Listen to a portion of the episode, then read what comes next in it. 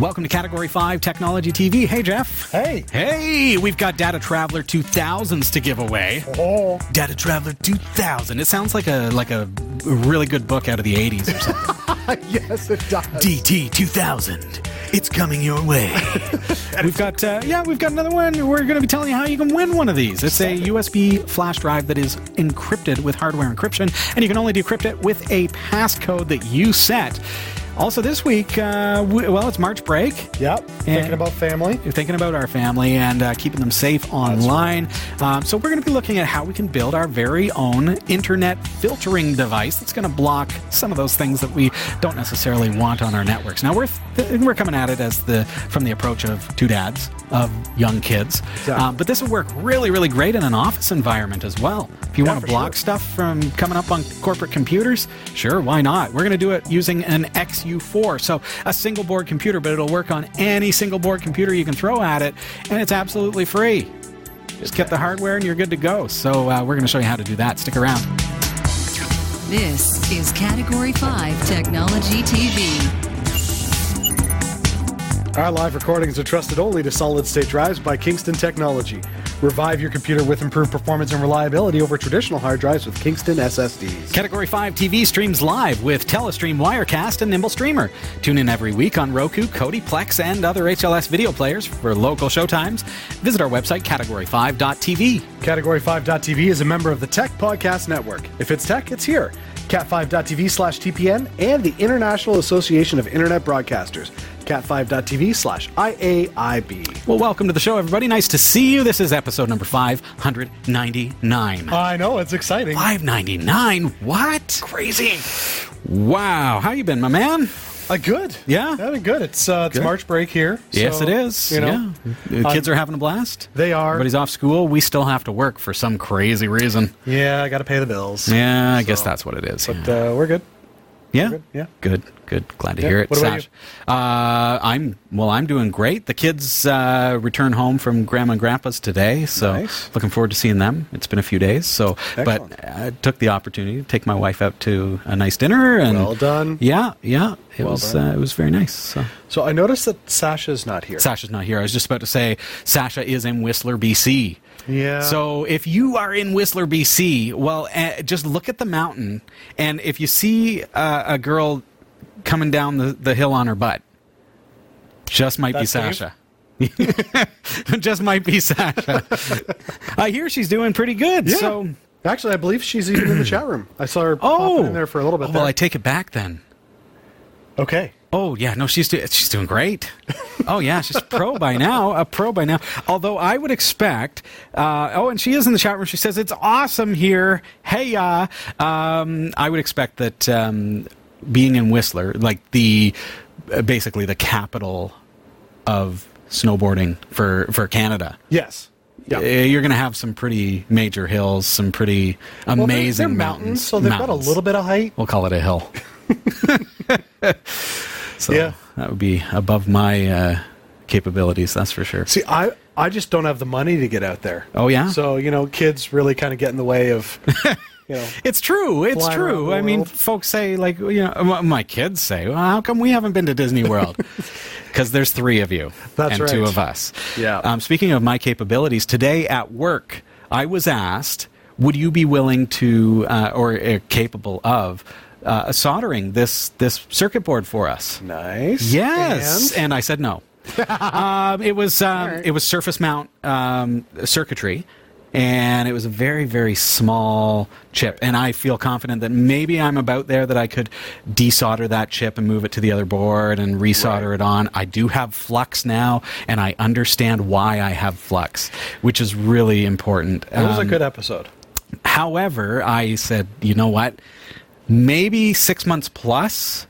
come back to me with that same question. Yeah. I said, this is not a blanket response. I'm not saying, no, I can never do this. I'm saying, not today. Right now, I think it's best that we hire the pros to take it into the folks that do soldering day in, day out, and let them do it. If it was through-hole, I'd feel a lot more confident now. I'm doing fairly well with through-hole soldering. I mean, I say fairly well. I'm doing well. It's working out. Better than me. I haven't destroyed anything lately. Well, that's good. And the things that I solder are working, and that's good. Perfect. That's good.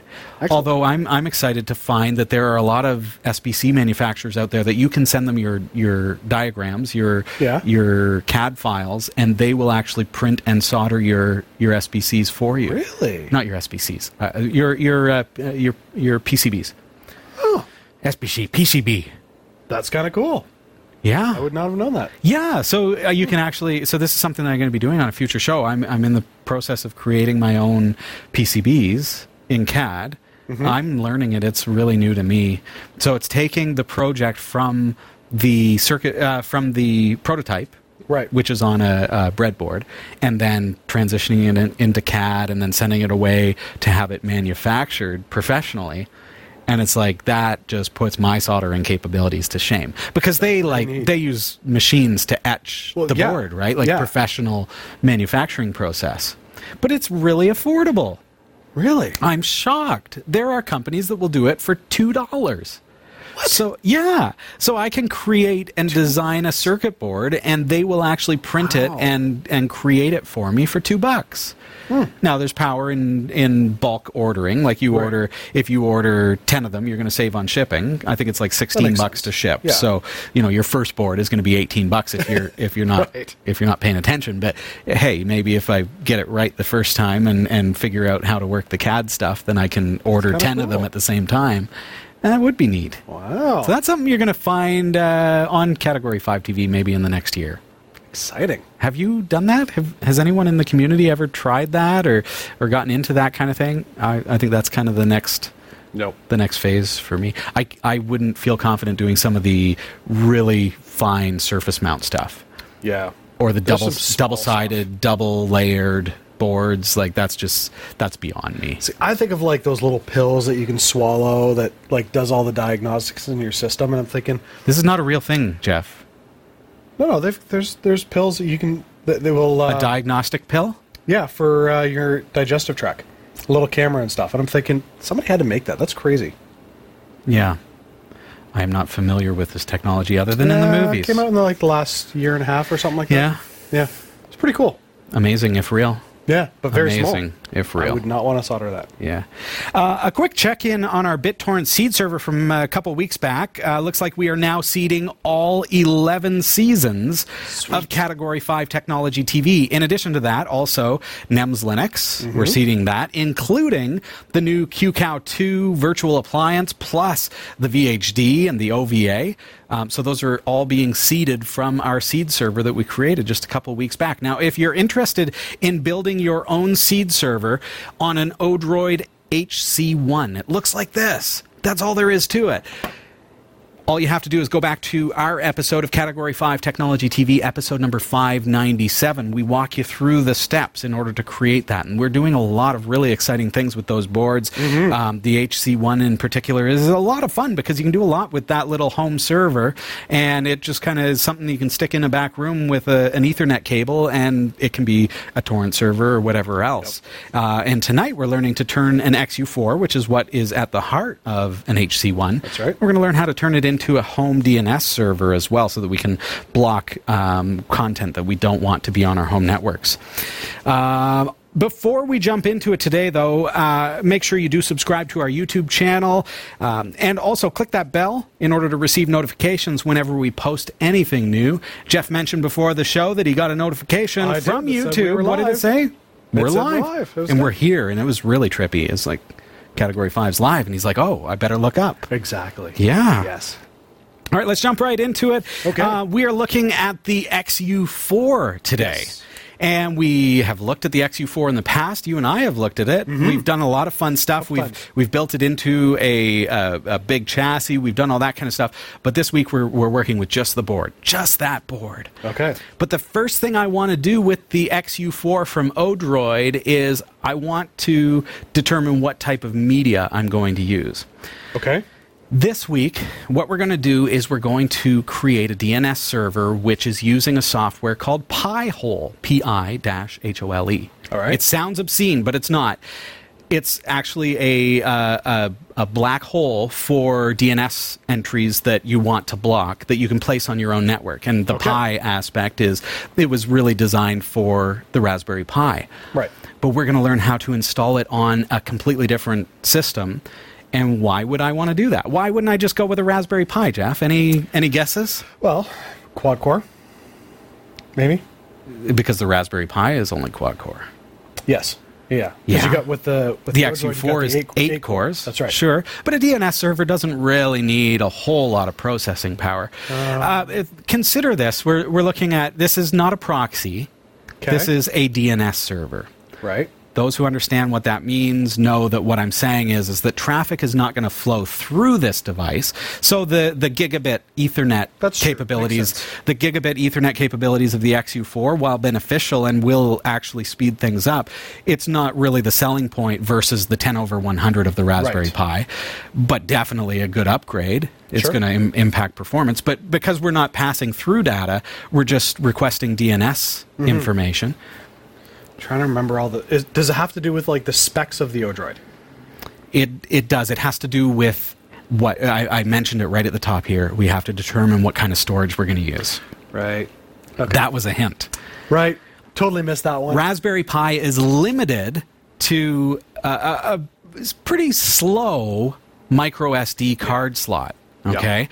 So SD cards, as you know, while fantastic and they're getting bigger and they're getting better, they are... comparably unreliable. Yes. When you compare them to SSD storage or eMMC storage and those other types of storage mediums. Right. Okay. And in this case, yours is hooked up to an SSD. Well, the HC1 is. Right. We're not using an HC1 today, although this could... Right, we're just looking at the board. I think it's an important. I think it's an important fact to say we could do this on an HC1. Mm-hmm. We could do this on a Raspberry Pi. We're choosing to do this on an Odroid XU4. Right. We could do this on pretty much any of the Pine 64 boards. I mean, we could. And they also have that advantage. But what I'm looking for out of the XU4 this week is that eMMC capability. Right. I'm going to be able to use an actual eMMC storage card instead of SD. So I've got that ultra reliability plus the performance boost that provides. Pine 64 boards, they also offer the eMMC capability. So this is not something that you have to use an XU4 for. It just happens to be what we are demoing tonight. But everything that we're going to learn here can be done on an XU4, on any of the Pine 64 boards, on an ASUS Tinkerboard, on a Raspberry Pi. This is where we're at with single board computers. We can just, you can use whatever, but we're looking at it and saying, okay, we want eMMC. So what are we going to, that just rules out Raspberry Pi. Yeah. Okay, because we want reliable storage. Why does it matter? This device is going to become our DNS server for our network, be it for home or for your office. We want to block things that are not wanted within our network. That is advertisements. Okay. I'm going to circle back to that because this is going to have a performance boost on our network as well. But also pornography and things like that. Things that we want to block from our office network, or you and I are parents. We're parents of young kids. We're really thinking about it with March break and the kids are home and they're on the computers a lot. And so it's like, it's something that we really want to protect our kids from. Mm-hmm. And that's as simple as it is. So, but in an office network, in a home network, these are all good things as well. So we're going to do that with these devices, but we need them to be ultra reliable because if it ever goes down, we're going to have the perception that our internet is down. Oh, okay. All right. A DNS server is what resolves domain names. Right. DNS is domain name server. So when I type google.com, it first goes to a DNS server and says, what IP address should I be routing your traffic to? And then it goes out to the Google server via the IP address. Mm-hmm. Now, if my DNS server is down, I'm going to type google.com and it's going to say, I don't know where to go, page not found. Right. Okay, so we need it to be ultra reliable. That's why we're staying away from the Raspberry Pi, and instead we're going with eMMC storage. So again, Pine 64, Odroid XU4s, any of those kinds of boards that support the eMMC card. It's going to be a lot more reliable and therefore much better suited for something like what we're doing here today, which is mission critical for my network. I don't want people calling me up while I'm at work and saying, you know, my wife or my kids saying, internet's down. Oh, no, it's not. The Raspberry Pi has gone offline or something like that, or the SD card is corrupted. And that's why you need NEMS to let you know. It would let me know. NEMSLinux.com. There you go. All right, so I'm just going to jump over here where we've got that XU4, and let's get to it. So you know how an SD card works, Jeff. Yes. Obviously, the SD card just kind of plugs into the side there right next to the HDMI. That is an option on the XU4. However, as I mentioned, we want to use the eMMC, but it's not accessible in this case. So I actually leave the screws out of these cases. I'm not really keen on it because I like to be able to access my eMMC. So I actually just kind of unsnap it, and then I've got access. Oh, by the way, this is the real-time clock that I mentioned on episode number 598. That's the battery for the real-time clock, so that's a little accessory that you can buy for $6, and that will keep your time. There's the eMMC port, Jeff. Yep. That's where I'm going to plug in my quote-unquote hard drive. All right?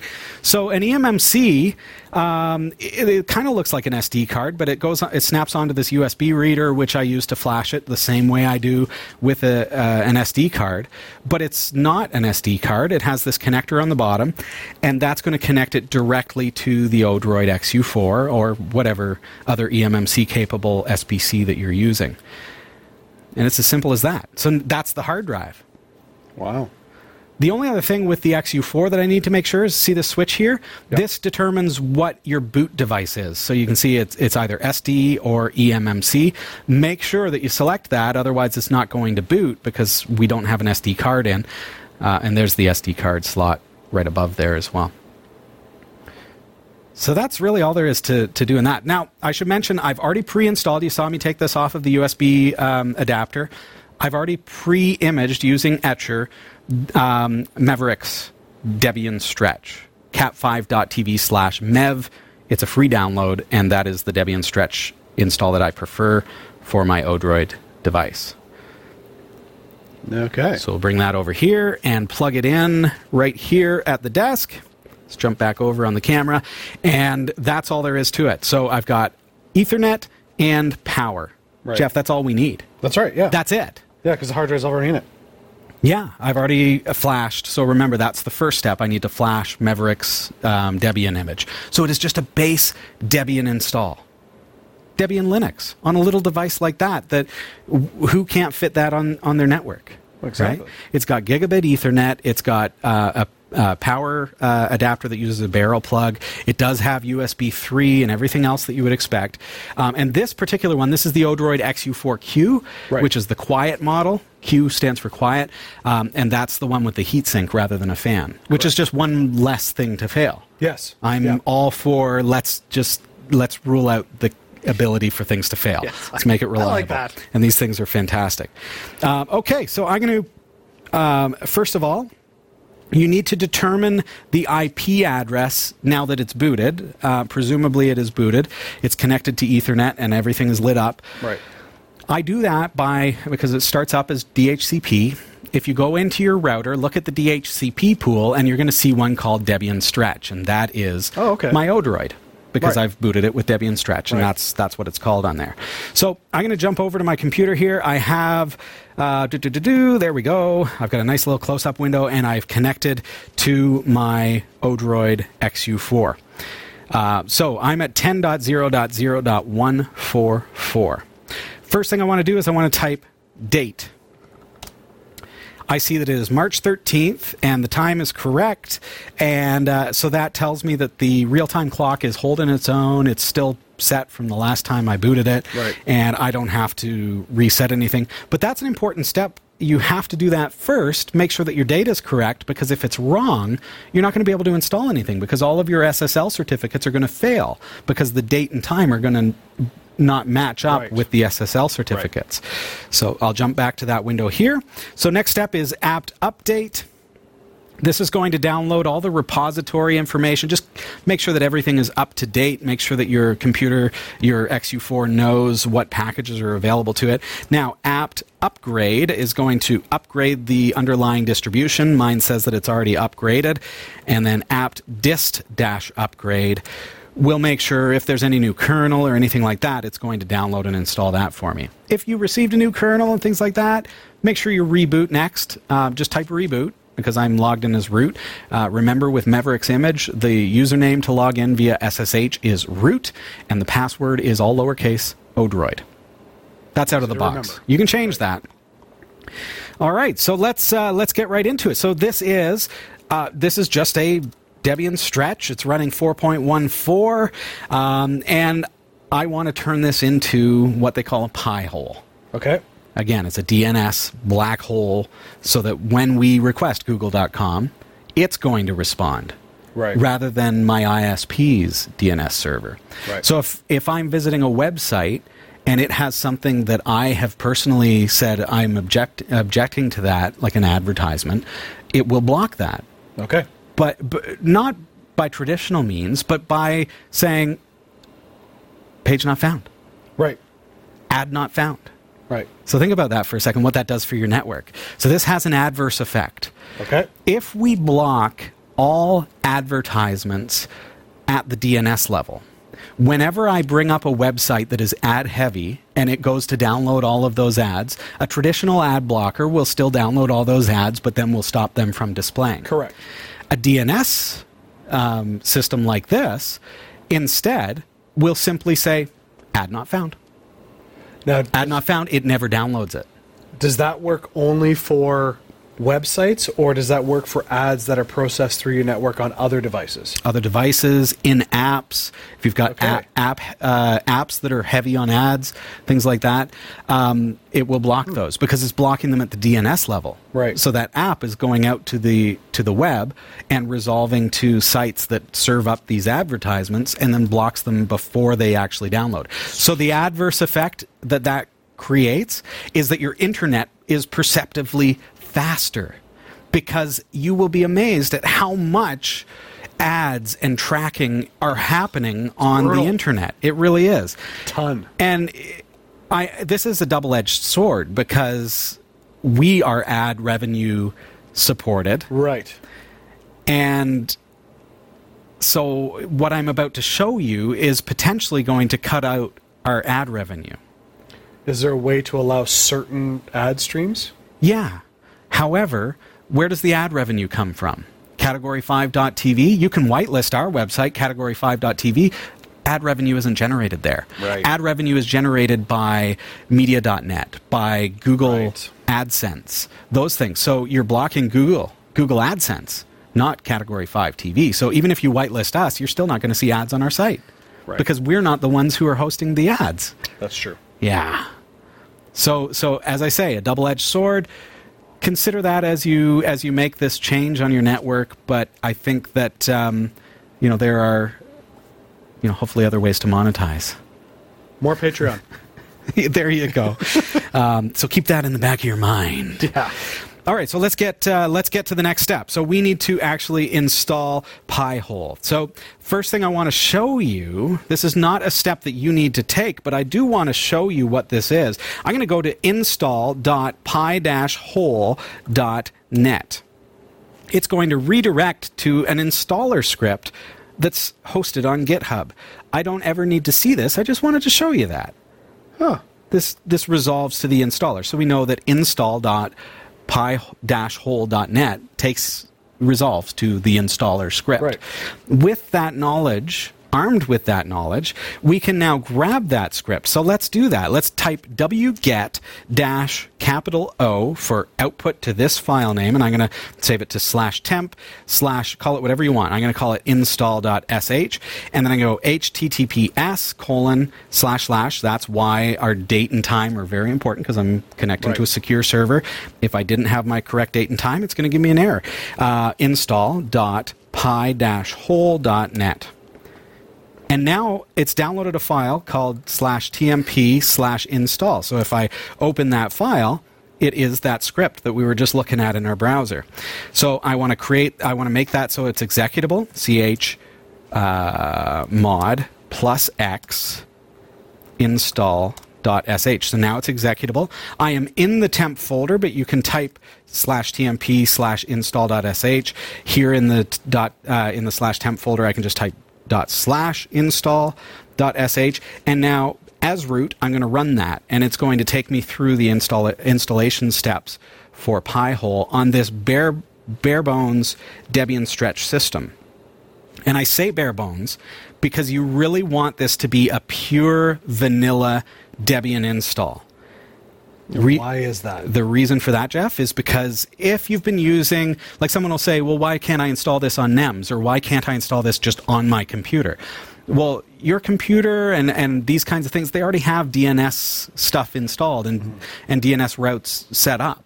So if you try to install them, you're going to be removing packages that are possibly critical to your OS or other applications, and you're going to be possibly damaging the install. Start with a vanilla install, and then we know it's going to work. So the installer will transform your device into a network-wide ad blocker. Okay. The Pi-Hole is free, but powered by your donations. Visit pi-hole.net/donate in order to contribute to this particular product. The Pi-Hole is a server, so it needs a static IP address to function correctly. Keep this in mind. Now, we know that we are .144 on my network because it was given out by DHCP, so it's going to detect that, and it's going to automatically configure that. Okay, this is interesting. Where do you want to get your upstream DNS from? So this means, where will the Pi-Hole get the actual DNS information from?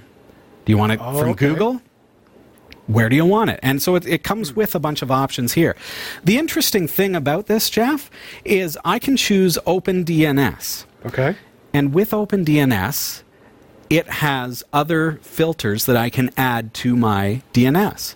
So it can supplement my Pi-Hole in order to... I hate using that term. Shut your Pi-Hole there, Robbie. By selecting OpenDNS, I can actually go to OpenDNS. Let's see, OpenDNS. I want to say .org. Let's just be sure. OpenDNS.org.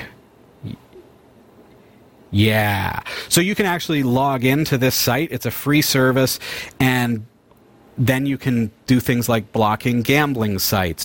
So it can actually supplement the device that we're creating. Okay. It can help to make it even stronger. So I will, in fact, choose OpenDNS because that will be a fail-safe for me. Pi-Hole relies on third-party lists in order to block ads. Notice that the terminology with Pi-Hole is all about ads. We talked about, well, we can also block things like pornography. We're going to show you how to do that using the same system, but out of the box, it is strictly an ad blocker. Right. So you don't have to block pornography, but we're going to show you how to do that. At its base, it's just going to block ads for you, just like I've already described. I want to subscribe to all of these lists. That's fantastic. I'm going to hit Tab and OK. Enter. We're going to block ads on both IPv4 and IPv6. Enter. And it is saying, do you want to use your current network settings as a static address? So it's actually going to take what the DHCP server gave it, 10.0.0.144, and set that as a static address. Now, my router hopefully is smart enough to know that that address is already taken. Don't assign another device to that IP address. If this device is turned off for any given any amount of time, because 144 is obviously within my DHCP pool, which means my router might give that address to another computer. Mm-hmm. So you want to make sure that this is either always on or set up what's called a reservation in your router. That's the safest bet. But in this case, I'm going to say, yes, let's use it. And it's actually giving you that same warning. Read the warning. Okay. Do you wish to install the WebAdmin interface? On. Yeah. I want to be able to admin this thing. Do you wish to install the web server? Yeah. I want to be able to actually get to my admin interface. Do you want to log queries? Yeah. I want to log it. I want to know what's going on my network. You may not need to, but maybe you just want to block it and not log it. That's fine too. We're using eMMC, so we're not afraid to write things to the disk. Right. Show everything. Hide the domains, whatever, you make the choice based on your needs. As dads of young kids, our needs may be a little bit different. We want to know, hey, kids, what are you doing on that site? Right. Now, you set it for show everything, so nothing's being blocked. No. Show everything in the logs. Oh, in the logs. So this is a privacy thing. This is like, do I want privacy within the logs? Oh. Keep in mind, this is my server. Only I have access to this. My wife has access to this. If I, you know, I'm going to hook her up with access to it, of course. In a network of an office environment, only those who are in the IT department have access to logging in. Mm-hmm. That's that web interface. Okay. How verbose are the logs? This will show like what computer was accessing what website, because I've left it as show everything. It's going through. It's installing PHP. I really don't have to think about it. It's just doing its thing. It's going and going. And when we come back from a really quick break, we're going to be able to actually take a look at this. We're going to set it up in our router so that this becomes our only DNS server for our entire network. And we're going to learn how to use this to block pornography as well. It's optional, but we're going to learn how to do it. So stick around.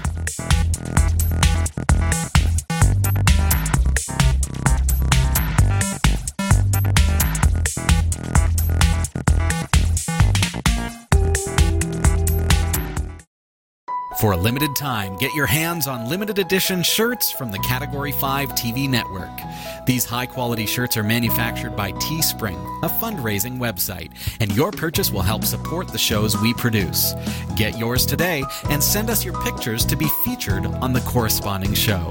Visit cat5.tv/shirts to support us and get your official network shirt today. cat5.tv/shirts.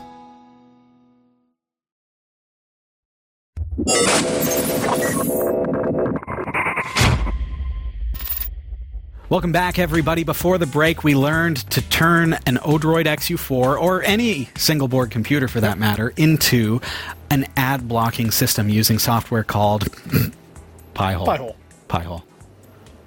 Makes sense. Yeah. It really does. Yeah, it's clever in a way. Yeah. It's clever in a way. Now, while the commercial was rolling there, we had this pop up. Oh. It's done. Oh. Make it so, it says. Configure your devices to use the Pi-Hole as their DNS server using 10.0.0.144. That's my IP address for the Pi-Hole device now. Right. Okay? So there's something very, very important on this screen I want you to observe. It's Robbie's DNS server password. Okay, I'm going to write this down. It's a capital W, the number 8, RPC2. Well, that's easy. -3. That's the admin web page login password. It says I can actually access that by going to 10.0.0.144/admin. Now, I have a question about that app. Yeah. I know it's your home network IP, but it's not listed as an HTTPS. Is there an issue with that? No, because it's internal. So you're not accessing this from outside. Okay, all right. HTTPS signifies that it is an encrypted connection. Right. So, but it's only an internal. It's not something like, you know, you're at work and you're not logging into it from work. All right, fair enough. Yeah. Okay. You could use HTTPS, but then it's going to be a self-signed certificate, which then leads to people saying, "Well, why am I getting warned that this is not a trusted certificate?" Yeah. Well, because it's self-signed. So keep this internal. You don't want your DNS server outside, unless you wanted to share it, but you don't need the administrator interface on port 80. That's true. Port 80 is the administrator interface. Don't open that up to the web. But you could share your DNS settings, DNS server settings with like family members, allow them to use your DNS IP address. That's not for this discussion. Yeah, that's a whole other show. That could be done. But no, there's no concern there, Jeff. Okay. So it's done. It says it's installation complete. See in the red at the top there? So let's zoom out a little bit and let's actually visit that IP address. So 10.0.0.144. 10.0.0.144/admin. Here we are, Jeff. We're in. Let's log in. All right, it's asking me for my amazing password, which is W8RPC2-3. Remember me for 7 days, please. I don't want to have to enter that every single time. All right, I'm in.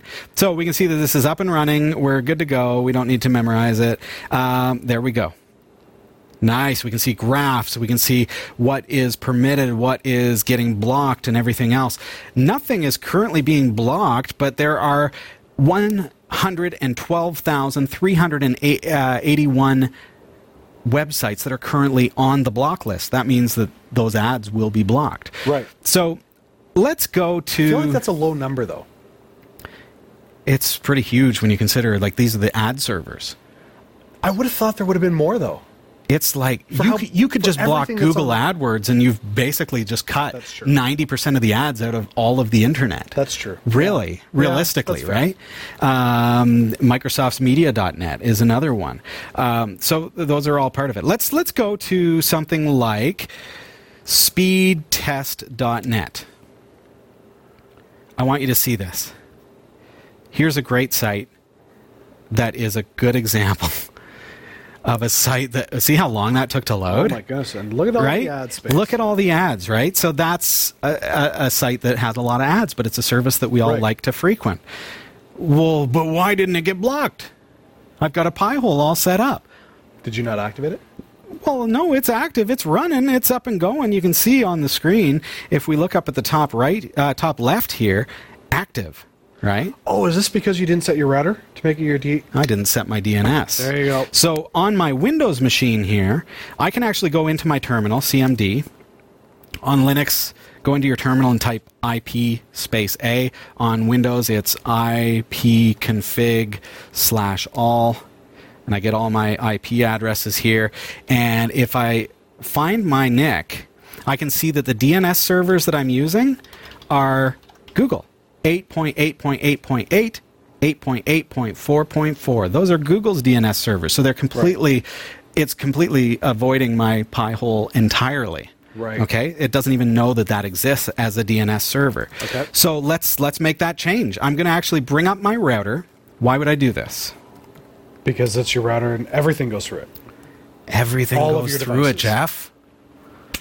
Would you want to go to every computer and change the DNS settings? Oh, are you kidding me? Or to every phone or every tablet that ever connects to your network? I have various internet-connected devices at home.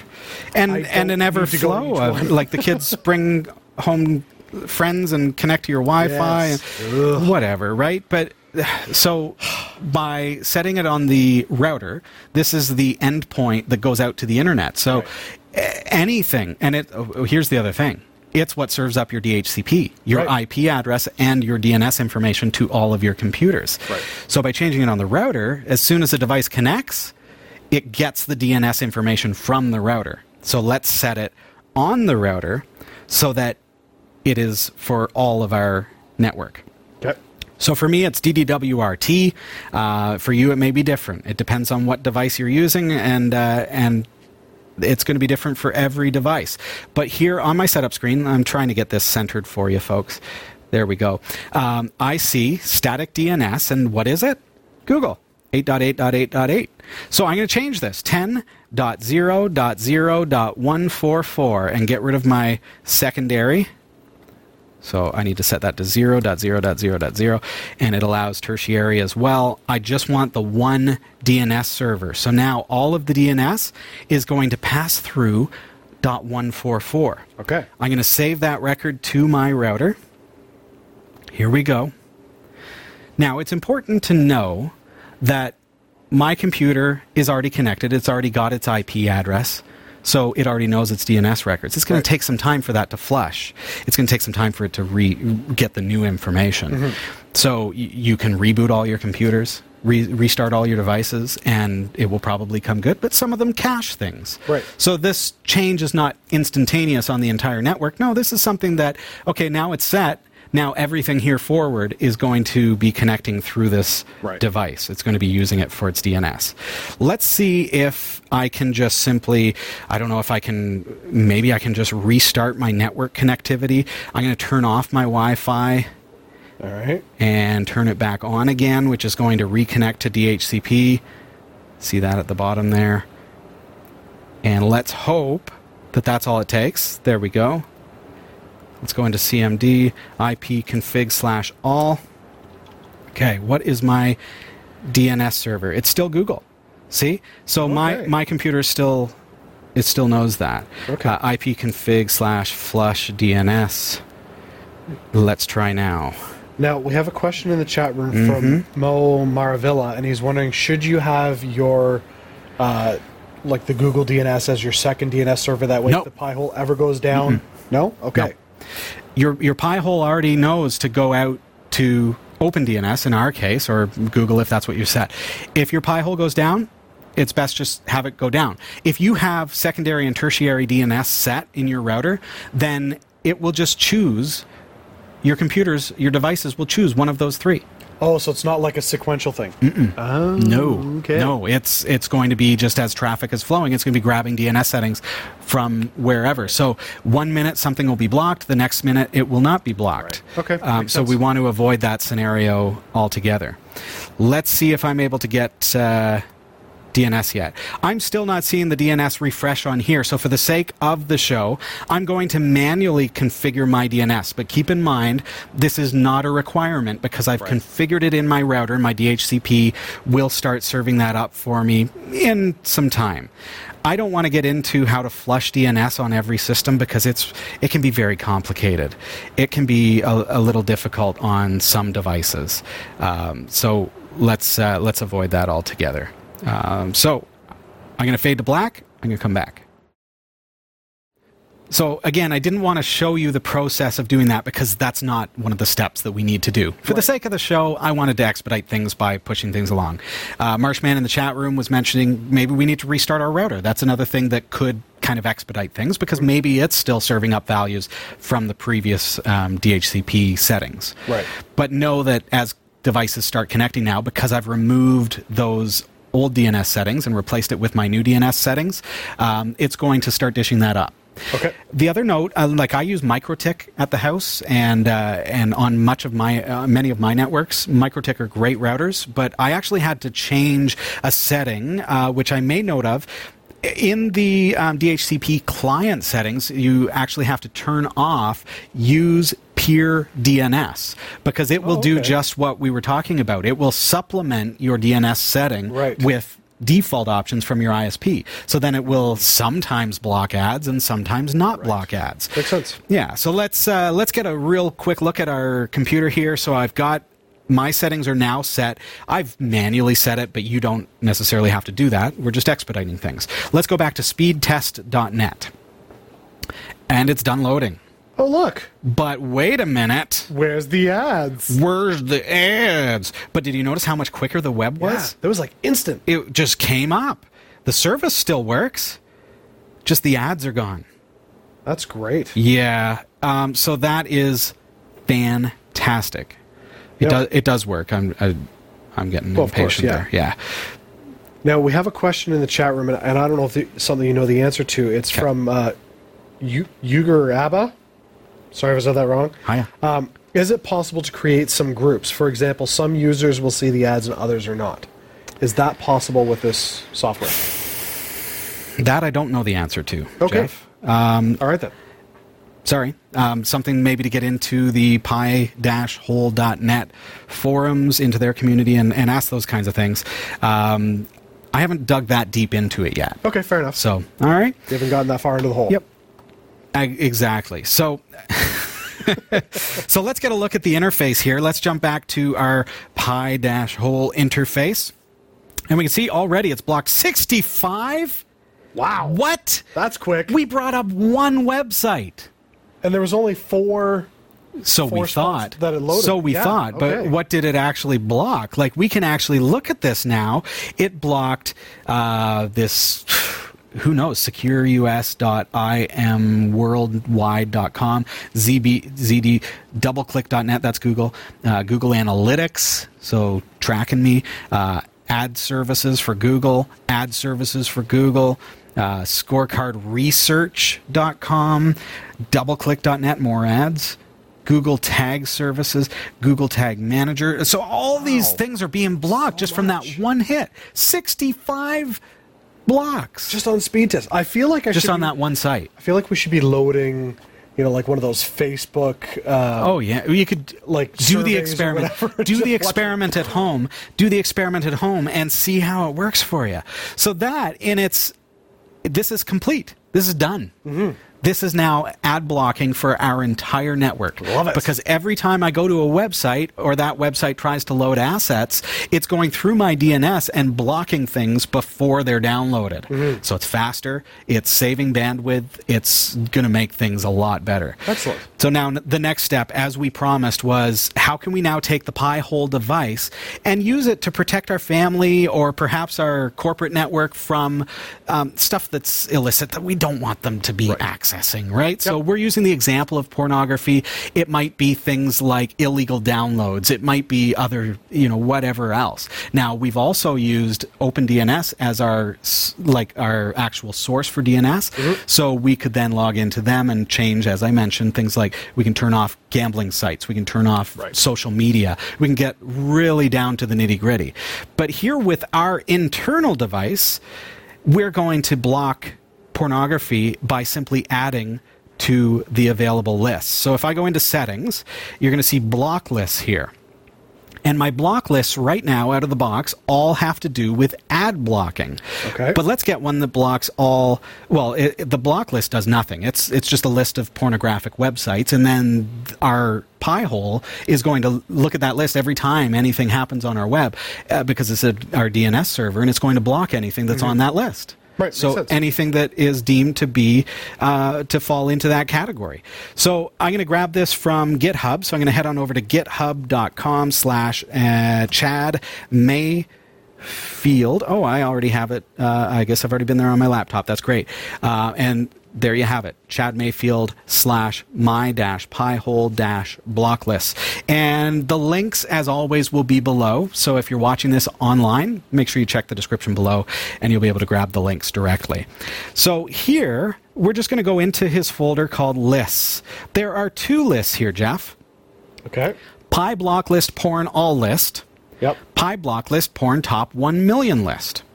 So top 1 million. Top 1 million. So it's not the top one. It's not 1 million sites. Right. What he's done is he's taken Alexa results. Not Alexa. Sorry, I didn't mean to set off your devices. That's not the word I was looking for. What do they call it? 1 million. 1 million. It is. Yes, it is. Okay. Why did they name it that? I have no clue. I know it came first. So it is. I'm not going to say the word again, but the word that just triggered all of your smart home devices, that is a ranking system on the internet. It's been around since Alta Vista days, and it is indeed called that. So what he's done is he's compared the list of all known porn websites to the top 1 million websites in the world and said, okay, well, if it's not on the top 1 million, it's probably never going to come up in accidental clicking around the internet. So let's just go with the top 1 million. It might be 10,000 sites, but it's going to be like the top ones that it will block. Like it's the most likely. Right. You don't have to block all because that's probably overkill. And it, certainly if you're doing this on a Raspberry Pi, that's going to be a performance hit on your DNS server. On an XU4, on a ROC Pro 64, you're probably not going to feel it, especially if you're using eMMC, but I would suggest that you start with the top 1 million list. Right. It's gonna give you the best bang for the buck. Now, I don't want to click on this and have a list of bad websites come up on your screen, so I'm just gonna click on the first option, and then I'm gonna click on raw. Can I zoom in here? Would that be okay? Maybe. Well, I can. So on GitHub. Well, let's just do it. Let's zoom way out. It's a sensitive subject, I know. There we go. Oh, can I do that? Oh, but now it's... All right. All right, so I clicked on the list. And now, on the right-hand side... Oh, there it is. Okay. I'm going to click on raw. Okay. That's fine. Whatever. Okay, now grab that URL. Okay. And then paste it back in here under block lists in settings. Now, save. Now that has been added, yes. Notice I push save and not save and update. I wanted to just show you that it's going to get added. That's fine. So normally you would hit save and update. Now in this case, I'm going to update it myself. So I'm going to go tools, update gravity, and gravity being the list of block domains. So now, because right now nothing is being added until I update gravity. Mm-hmm. So I click that button and it goes through that list and it creates all of the entries for the DNS server. And now, if anyone on my network using the Pi-Hole as my DNS server tries to access any of those sites that are on that list, it will block them. Excellent. It just stops it. It just, page not found. Okay. Problem solved. Perfect. Any other things that we could use Pi-Hole for? Oh, man. You mentioned, like, games and... Yes. Okay, so I don't know... Will this do specific times of blocking things, or is this all the time? Like, the reason I ask is, like, we homeschool our oldest. Mm-hmm. And so there's been a lot of his educational programs are online. Yes. So we don't want to block those websites, and we don't want to block his ability to research, but I've wanted to block, especially... I hear where you're going with this. You want to block education during after hours. No, I want to block his gaming sites. Oh, during school hours. Okay, the inverse of what I was thinking. But like he uses a lot of .io websites. Okay. And plays a lot of those games. Timers, no. Okay. However, as you saw here, Jeff, in my lists, if I go into block lists, I can disable that, save and update. Okay? So I can actually turn off a list at will. Oh, okay. All right. So create a list. Create a list of sites that you don't want your child going to during certain hours and enable that list at certain times of the day and then save and update, and you'll be good to go. Now, if it's just a short couple of sites that you want to be able to do, click on blacklist and let's do it. Let's go, what's one? Slither.io. Oh, yeah, Slither. Right? And then we'll add that. So now Slitherio is blocked, apparently. Let's find out if it really is. So I'm going to go into my terminal, command prompt here on Windows, and get close up for you.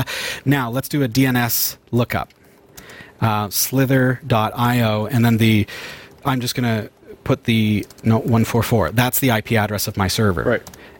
Right. NS lookup, pardon me, not DNS lookup. I'm thinking DNS. NS lookup. What does it resolve to? The IP address is 0.0.0.0. It doesn't exist. Page not found. If I try to go there in my browser, slither.io, this site can't be reached. What? Okay. What? Excellent. Okay, so now if I remove that, now let's go back. Sorry, I just hit the delete button next to it. I apologize, I had the wrong screen up. So I had it here. Okay. Now, so right now it's as it was. Now I'm going to delete that. Okay. Now go back to my command prompt, and let's run that same command, nslookup slither.io, and notice it's resolving an IP address now. I'm going to move that up on your screen so you can see. Okay. Okay. So now we're actually getting an IP address. So now if I go there in my browser, it comes up. Okay. See how quick that was? Yes. It's loading. It's loading. Blocked all the ads. Okay, so you can do block lists like that. You can add things to the block list, or create your own list, put it on GitHub, and then like link to it, or put it on a local server and link to it that way. Okay. You can absolutely do those things. Now, will this work for things like games that have to access to the internet? So, for instance, say like World of Warcraft. Okay. If you knew where World of Warcraft, you could block the server that it's connecting to. Yeah. Yeah. Mm-hmm. Okay. All right. Yeah, unless it uses an IP address. Because remember, this is DNS. Oh, that's right. Domain name resolution, which most things on the internet, on the World Wide Web, use DNS. Right. Okay. All right. So really, the sky is the limit. Really is. For the most part. Yeah, I mean, get creative with it. Look for lists that are for, the things that you want to be able to do. But really it comes down to, so we learned a little bit about how to protect our children from illicit things on the internet, things that, that just come up by accident sometimes too. Like sometimes we're doing downloads and all of a sudden there's an ad that's really offensive. And the kids have even brought it to my attention sometimes where there's an ad that's really kind of obscene. Yep. It may not be pornography, but it's something that is offending happening to them. Right. And that I really, as a dad, don't want them to have to... I just don't want them to deal with that, right? Yep. You know what I'm saying? So I'm able to block those things, and that's a good thing. And make my internet faster and use less bandwidth. Well, exactly. And reduce the amount of tracking that's happening on me. Now, this won't stop, say, like built-in ads on, say, like a YouTube feed or something. This is just ads on a web page. Yeah, it will. Stuff. Oh, it will. It will play the video ads. So we'll still get... Yeah, that's what I mean. Those, like, you're not going to... But the ads that are all surrounding it? Right. Yeah, but the video ads will play. Oh, yeah. This is not a 100% all ads gone forever kind of thing. This is blocking all the main kind of ads that you see all around the web, like we saw in speed test there. Right. Just as a good example. Okay. All right. Now, and this is just incoming. This isn't outgoing, right? For, like, say, for instance, you go to Amazon and you're looking for, flux capacitors. Next thing you know, all your ads have flux capacitors from Amazon. This only blocks the incoming data, not outgoing ad data. No idea what you're talking about. If they're on if they're on one of the blocked ad servers, it's blocked. No, yes, I meant like the data you're sending out for the purposes of like specific ad targeting. This doesn't block that information from going out to the service. It just blocks what's coming into you. Yeah. Okay, never mind. I think you're overcomplicating DNS. No, I understand that. I just, from the capabilities of the software, I'm just trying to point out it's only incoming. It's not outgoing. This is a DNS server. So every time my computer or any device on my network tries to access suchandsuch.com, right. So amazonads.com, whatever, it will block it. Right. It doesn't happen. Right. So if any site is tracking me or serving up advertising and is on one of the lists that I'm subscribed to, it will simply be stopped. Right. There's no transaction there because it never downloads it. Right. It never gets outside of my network. So if what you're asking is, when I go to a website and that ad normally would actually track me just from the request. So addsomething.com/Robbie's computer tells it that, hey, I'm actually accessing it from Robbie's computer because it's shared that information during that request. Mm-hmm. Well, the request never happened because it got stopped at the DNS level. So before it ever left my network, it stopped. That's why the internet seems faster with this versus the traditional ad blocker. Yes. The traditional ad blocker will download the ads, but then won't display them. This will not download them, will not even allow that transaction to take place. Okay. Because it happens at the DNS level. Makes sense. I hope that helps. It does, yes. All right. Cool. Check out more at pi-hole.net. And, of course, you can get all the links for everything that we mentioned right there below. Jeff, we're going to head over to the newsroom. Indeed we are. Here are the stories we're covering this week in the Category 5.tv newsroom. Billions of records have been breached, and you may be part of it, even if you've never heard of the service that was compromised. Efforts to recover millions in crypto cash from the digital wallets of a man who died without revealing passwords to access them have hit a snag. The wallets have been found to be empty. Sorry, Amazon, Philadelphia has banned cashless stores. Have a Windows update that is messing up Windows 10? Now it'll automatically remove and block itself to allow Microsoft to fix the problem. These stories are coming right up. Don't go anywhere. This is the Category 5.tv newsroom, covering the week's top tech stories with a slight Linux bias. Jeff Weston. Yeah, man. You're building a brand new, beautiful website. What? Aren't you? No. Am I? Oh, you're a terrible actor. What? This is where acting comes into play. Oh, I didn't know we were acting. You're supposed to act. Okay, fair enough. All right. I'm building a really cool website. Are you building a really cool website? Just because Jeff is confused doesn't mean you have to be. Visit cat5.tv/DreamHost to sign up for unlimited web hosting for your website with unlimited email accounts, MySQL databases, the latest version of PHP, WordPress, and more, and even a free domain name registration. It's less than $6 per month, so sign up today. cat5.tv/DreamHost. I'm Jeff Weston, and here are the top stories we're following this week. Billions of records have been breached, and you may be part of it, even if you've never heard of the service that was compromised. Have I Been Pwned informed us that 763,117,241 people have had their records leaked by a company called Verifications.io. Andrew Martin, CEO and founder of cybersecurity company DynaRisk, has since revealed the true number of leaked records is much higher, exceeding 2 billion records. An unprotected MongoDB database was discovered by security researcher Bob Deschenko, having cross-referenced the data sitting there in plain text with the Have I Been Pwned site.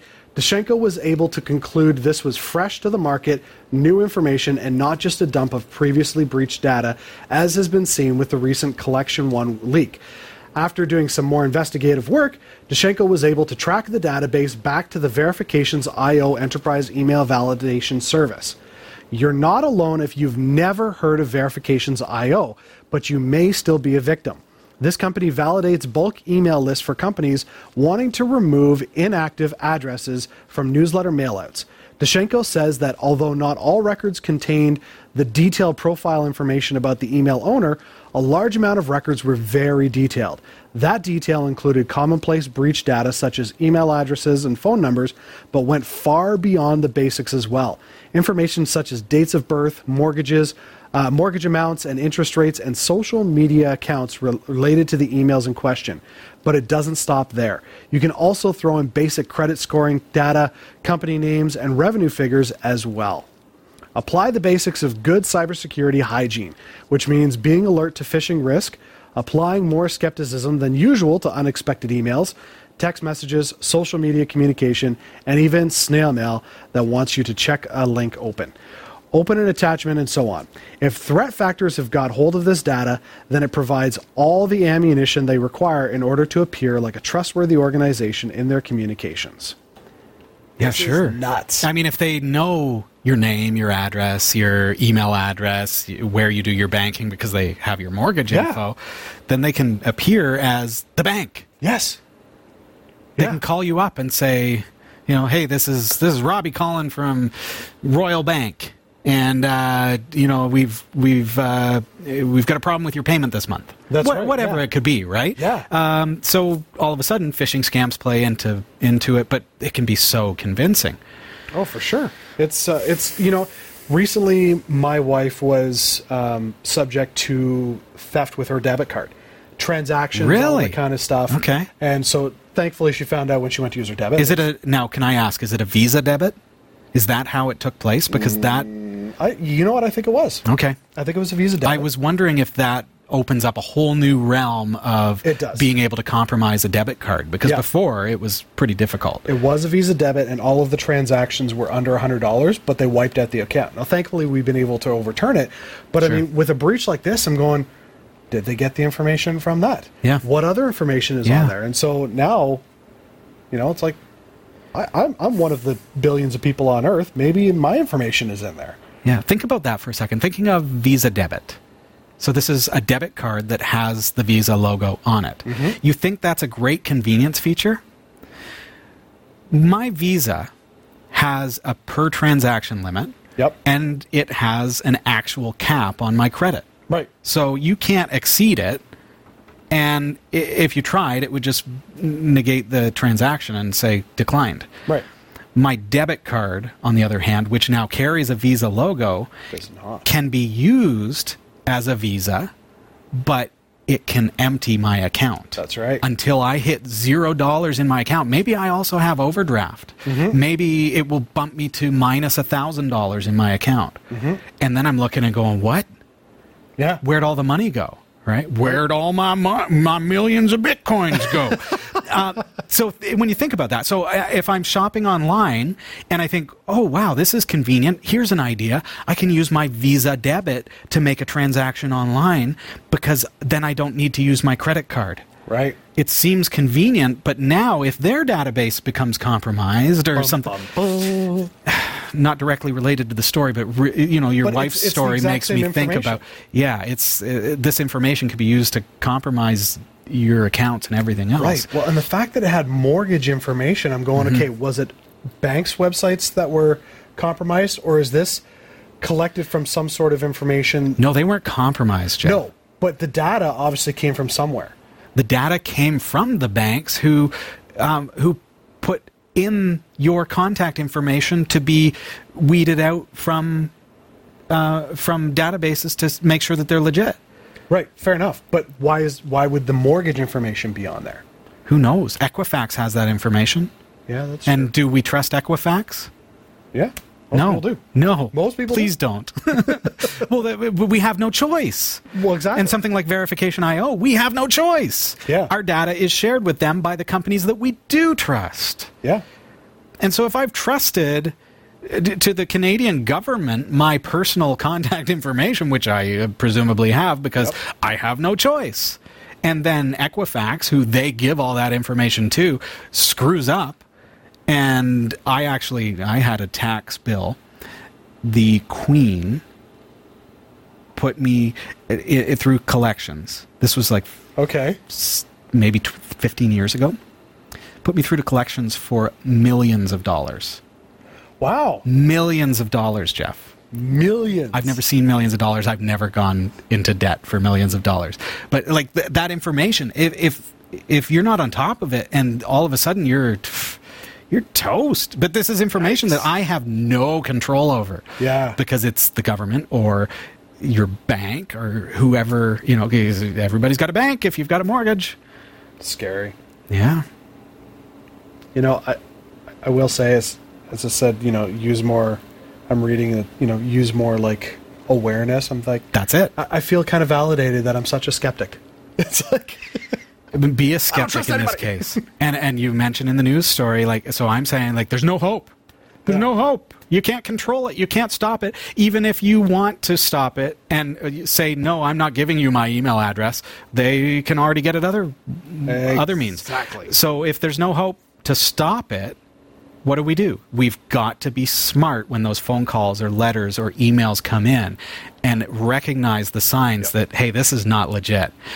If I get something from my bank, I don't phone the number on that something. No, I never. I walk into my bank and I talk to the bank manager or the teller and I say, hey, can you look at my account? This says that I'm overdrawn $5,000. Mm-hmm. And they're going to look at it and they're going to, no, you're not. You've got 10 billion Bitcoin. Right. Right? So that's the way to do it is can I borrow a Bitcoin? if only, Jeff. Exactly.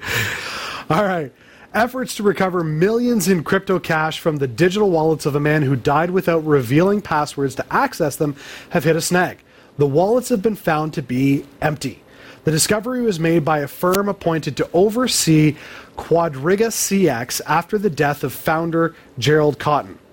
It expected to find the wallets full of $180 million Canadian, that's about $137 million US or 105 million pounds, in crypto cash deposited by the coin exchange's customers. Mr. Cotton, who died in India in December, had sole responsibility for handling the funds and coin passing through the site. The master key to unlock the wallets was held on Mr. Cotton's laptop, but he died without letting anyone else know the passphrase to unlock the device. Most of the digital cash that customers had deposited with the exchange was supposed to be kept in cold storage to prevent it from being hacked or stolen. The cash represented the virtual currency holdings of 115,000 Quadriga CX customers. Mr. Cotton's death forced the closure of Quadriga CX, and auditor Ernst & Young was appointed to wind it up. Its investigation has secured access to Mr. Cotton's laptop, but also revealed that the digital wallets had been cleaned out months before he died. In a report on its discovery, Ernst & Young investigators said they did not know what had happened to the bitcoins that they had expected to find in storage. However, the company said it found evidence that Mr. Cotton had 14 other user accounts created outside the normal process that may have been used to trade on Quadriga CX exchange. Ernst & Young is now trying to gather information about the trading done via those other accounts to see if it can somehow trace much of the crypto cash passed through them. A reward of $100,000 has been offered for information about where the exchange's cash has gone. That's nuts. That has, I can't imagine the stress of the staff that are involved in that. Oh, for sure. Bitcoin, though. It's the fact, though, that he had this one exchange, but then there's 14 other accounts. Within his own exchange. Right. So is this a case of digital cryptocoin laundering? Is it just bad practice? Was he trying to, skew the market somehow? I think, Jeff, probably good practice and just didn't expect to die. And so the coin are somewhere. Cryptocurrency are not physical coins. These are digital transactions. They could have told that those accounts were empty.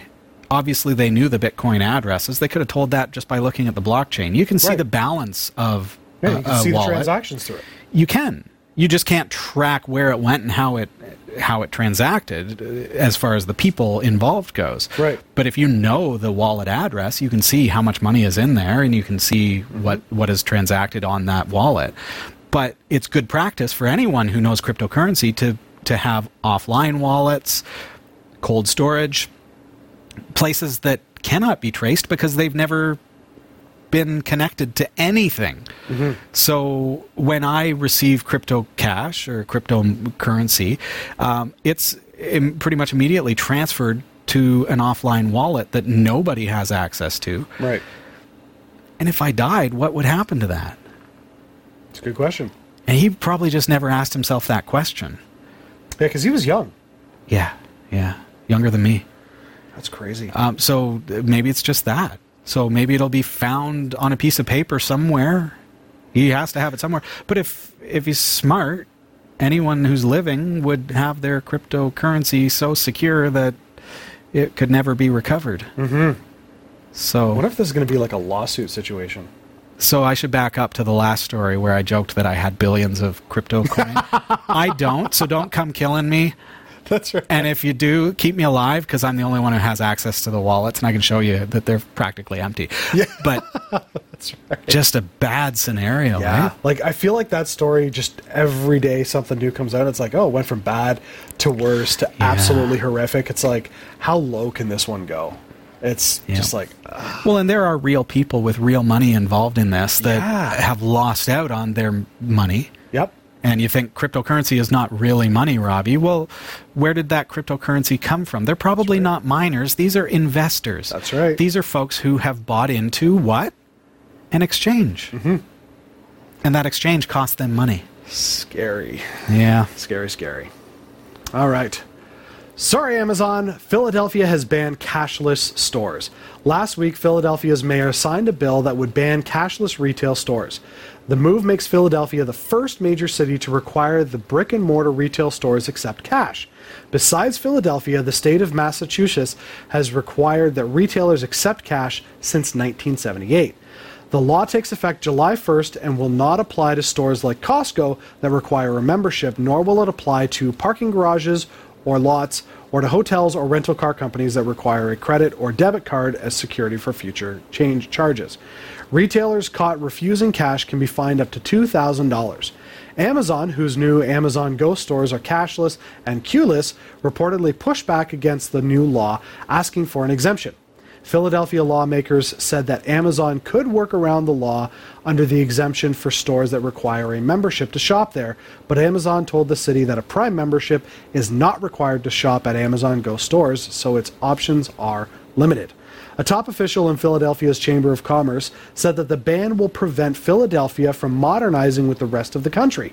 Cashless companies argue that cash slows down transactions when change needs to be counted and creates security risk for employees locking up at the end of the night. Supporters of the new law, however, say that not accepting cash hurts poorer residents who may not be able to afford or qualify for a credit card or who want to avoid fees that come with changing cash into a prepaid debit card. Additionally, privacy advocates say that being forced to use a digital form of payment to buy things is a de facto requirement to share records of their purchases with third-party companies.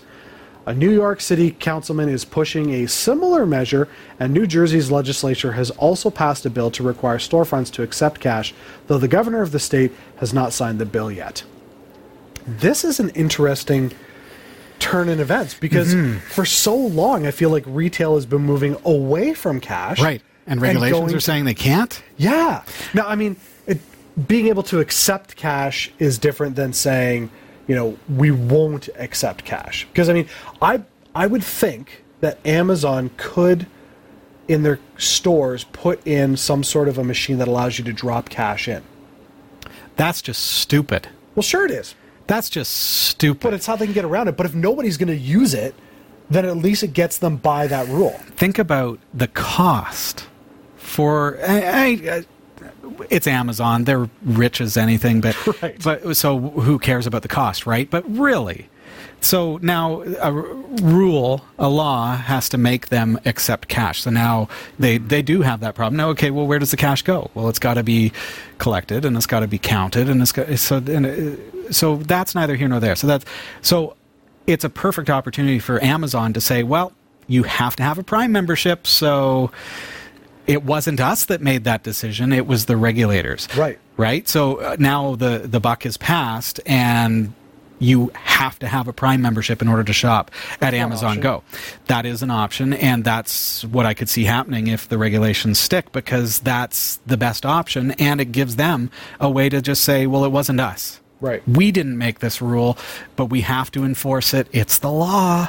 So you have to pay your $10 a month to be a Prime member. I wonder, again, I haven't seen the law, so I don't know how it's written, but I know, like, with banks, you can walk in and they'll have a machine that you just dump all your coins in and automatically filters them. Yeah, you see that at grocery stores and stuff. Yeah. But I'm wondering if Amazon puts something like that in one of their stores that then loads that cash equivalent on a card, so then you could say, look, I brought in cash, and loads onto an Amazon card that you can then use for purchases. It's like a gift card. It spews out, it preloads the gift card. I wonder if that would get them by. That's interesting. Because then they still don't need anybody, and it's just a machine that does the work for them. And, sure.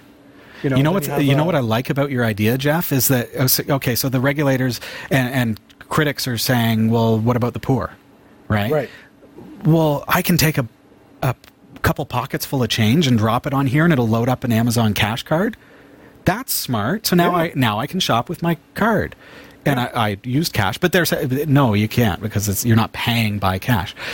So I think you could get around that saying, yes, you are paying by cash. Wouldn't that be a cash to load the credit? That'd be a great option. But I think too that so if it's the fees of converting cash into prepaid debit that are hindering for the poor, why doesn't the government say, okay, well, that's a problem. Let's address that issue. Because big banks own the government. But I have $20. Here's my $20. I want a card. Okay, well, now your $20 is only $16. Yeah, see, that's what? Crazy. That's crazy. No, give me my $20 on this card, especially if I'm reloading it. Hey, first time, sure, charge me $2. Right. Pay for the plastic and keep me from throwing it in the garbage because, hey, it's bad for the environment. Charge me $2 the first time, but every time I reload it, just reload it for me. Don't charge me fees for it. That's the regulation that needs to change. It's interesting. Yeah. Very interesting. You heard it here. It's very interesting. If you had any doubts... Just play it back. Yes. Yeah. Have a Windows update that is messing up your Windows 10? Now it automatically will remove and block itself to allow Microsoft to fix the problem. Wow. Windows 10 is not exactly the definition of simplicity. Patch Tuesday always seems to introduce new problems, the latest being crippled game performance, and the underlying behavior of the Windows 10 update process will melt your brain. The latest development in the saga isn't actually the introduction of troublesome updates, though. This time around, Microsoft is removing them automatically and without any user input. In a Microsoft support page discussion, a user asked, "Why were recently installed updates removed?" And here's Microsoft's official response. To ensure that your device can start up and continue running as expected, Windows will also prevent problematic updates from installing automatically for the next 30 days. This will give Microsoft and our partners the opportunity to investigate the failure and fix any issues. After 30 days, Windows will again try to install the updates. Right now, this process of auto-removing problematic updates appears to focus on startup trouble, and Microsoft says it will only execute this measure once all other repairs have been attempted. What's certain is that Microsoft will not only delete the updates it determines are preventing normal OS operation, it will also block them from being installed for the next 30 days. Microsoft says this will give ample time for it and its partners to investigate the failure and fix any issues. Isn't that neat? I like this, but at the same time, I go, why? Why put out an update that's a problem? Sure. As the developer of an operating system, NEMS Linux, I can understand how it can be very, very challenging as a developer. Now, they're huge, I'm small, but as a developer to account for every potential problem. Everybody who has built their own PC, everybody who's using a computer that has 3 burnt-out capacitors next to the CPU, how can I account for those issues? It's really, really tough.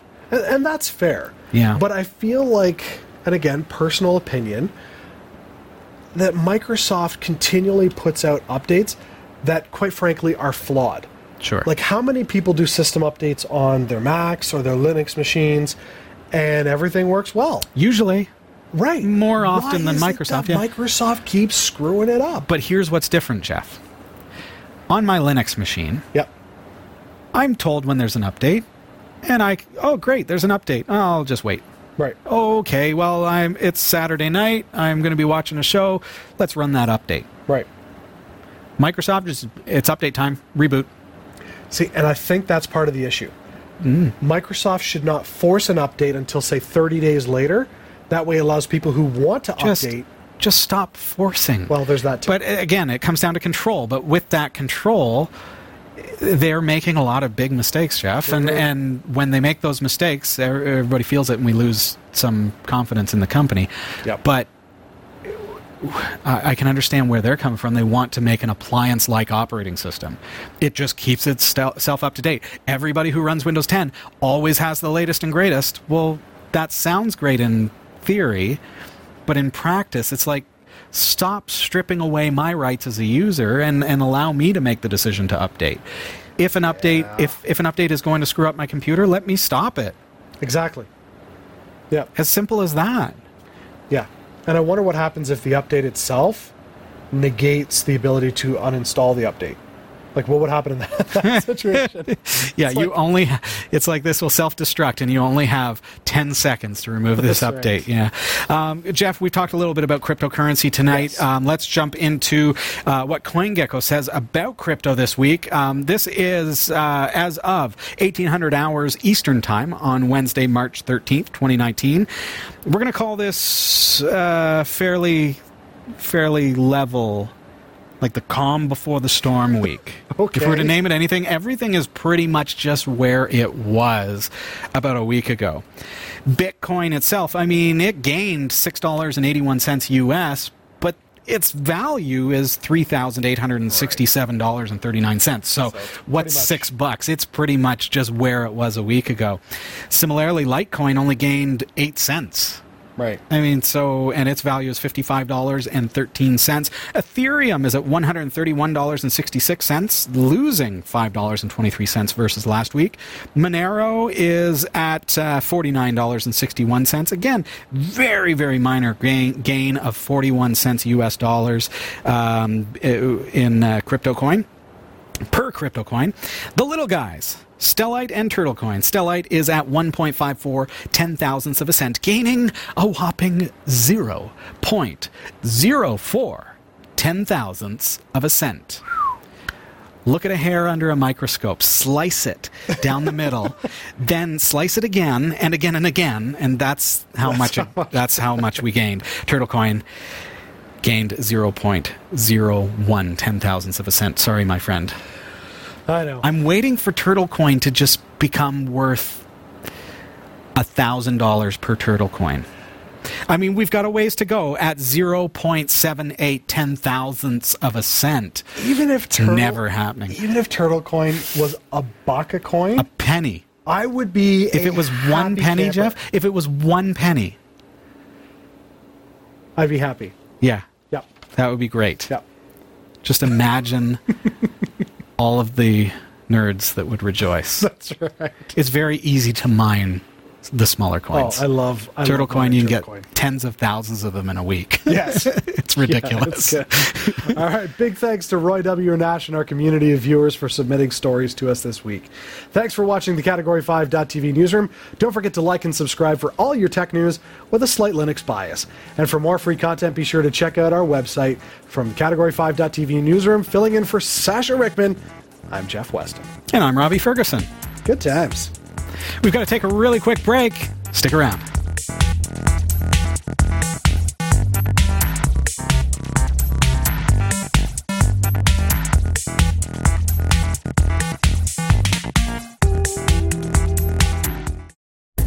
Whether you shop on ThinkGeek, GearBest, B&H Photo Video, eBay, or Amazon, or even if you want a free trial of Audible, you'll find the best deals and support the shows we produce by simply visiting the shopping sites you already frequent by using the links on our website.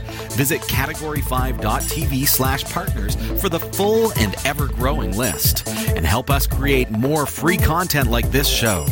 Thank you for shopping with our partners, and thank you for watching.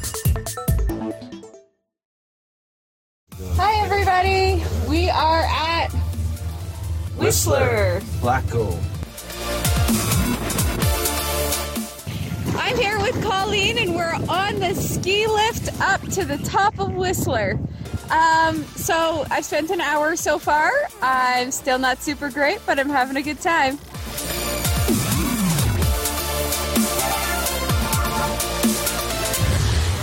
Hope you're having a good time too. Bye.